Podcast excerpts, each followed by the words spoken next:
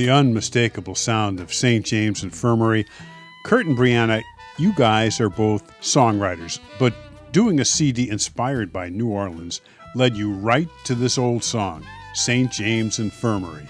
Oh, it's a great story. I mean, and, and there's so many versions. You know, I'd I'd known the um, Cab Calloway version, and we went there and went to Preservation Hall and saw the band play that. And, you know, they're fantastic, and there's a lot of history there. And then you dig in, and there's so many versions with different lyrics, and you know, sometimes it's called the Gambler's Blues, and there's different names to the song. Um, but I had recorded a version of that, and uh, a real traditional version and didn't really plan on doing anything with it. And Brianna had heard it, and we were talking about what we are going to do on the new album. She said, "Well, that's that's the sound. This is what we got to do on this new record." And I was like, "I don't know, really. I mean, this is this is kind of outside of our wheelhouse a little bit." And um, sure enough, it, it was definitely the the inspiration for the rest of the album. It was mandatory. I went down to St. James Infirmary saw my baby there. She was stretched out on a long white table. So young, so cold, and so fair. Seventeen cold black stallions were hitched to a rubber tied hair. Seven girls gone to the graveyard. Only six of them are coming back. Let her go, let her go. God bless her. Wherever she may be, she may search this whole wide world and never find another man like me. Focused on New Orleans as you are, you go to a, a store in New Orleans and oh, there's this little little love potion bottle on yeah. the shelves totally. and all that stuff. That's and how so, I got her, by the way. it works. Try it, people. Just wait till it wears off. yeah, I'll get more. The reality or unreality of voodoo kind of hangs over everything. It, yeah. It's something, it's a uh, reference point that you cannot avoid. So much material about voodoo, and, and what is it, you know? We took a tour of graveyards, and uh, their, to- their tombs are above ground, and, and there's Marie Laveau's tomb.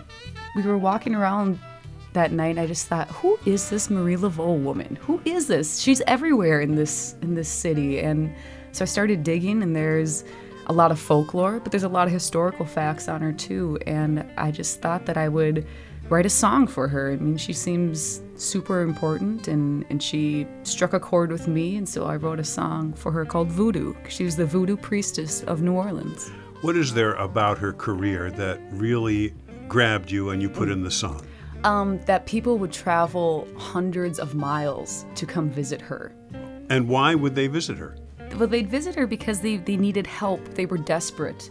Um, one story I read about this woman's son was on trial for for uh, murdering someone, and she she needed her son to be um, excused from that, and so she was going to Marie, to Marie Laveau to to ask for her guidance for her to clear the air on his uh, on his trial. I was like, whoa, that that's folklore, historical, whatever it is. That's that that's interesting to me. Yeah, it's fun. The truth is, though, that Brianna is actually a zombie, and that's why she's so drawn to this. I can't help it. Creole woman, won't you hear my plea? I need some black cat magic. They say you're the queen. Traveled far across Lake Pontchartrain. Lost my joy, all I feel is pain. Spirit forces coming from the bayou. John, they say you.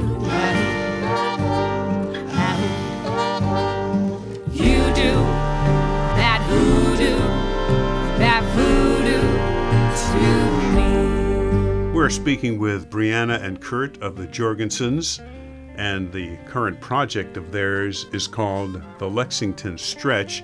The songs are based on experiences in New Orleans, and um, one of the names of New Orleans is Storyville. What caused you to write the song Storyville?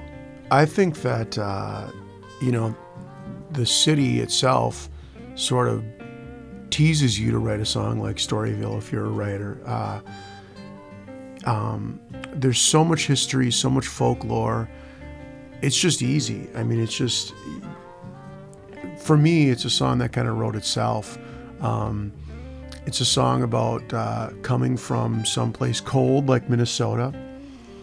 And, you know, I, I grew up in Stillwater, Minnesota. So when you go from a place like that to New Orleans, it's, it's quite a cult- culture change and uh, maybe even a culture shock. In the song, we meet the ghost of Louis Armstrong when we're walking on the streets. And uh, it's just the, the imagery in the city. And I think that uh, the, again, the history and the folklore, it just makes it easy subject for a writer. I swear I heard the sound of Louis Armstrong on the beat. I met the ghost of Satchmo down on a Bourbon Street. So take me back to New Orleans. I'm gonna find myself a sweet, sweet gypsy queen. Cause mama, it's time to groove.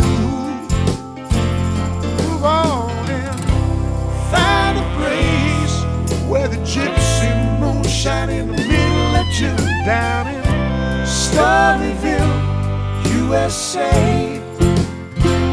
Deep down in Storyville, USA. The Jorgensen's CD release event is at Como Lakeside Pavilion in St. Paul, 7 to 9 p.m., Saturday, September 14th. For information about Brianna and Kurt and the Jorgensens, it's jorgensens.com. That's J O R G E N S E N S.com. This program is made possible by the Minnesota Arts and Cultural Heritage Fund. Phil Nussbaum speaking.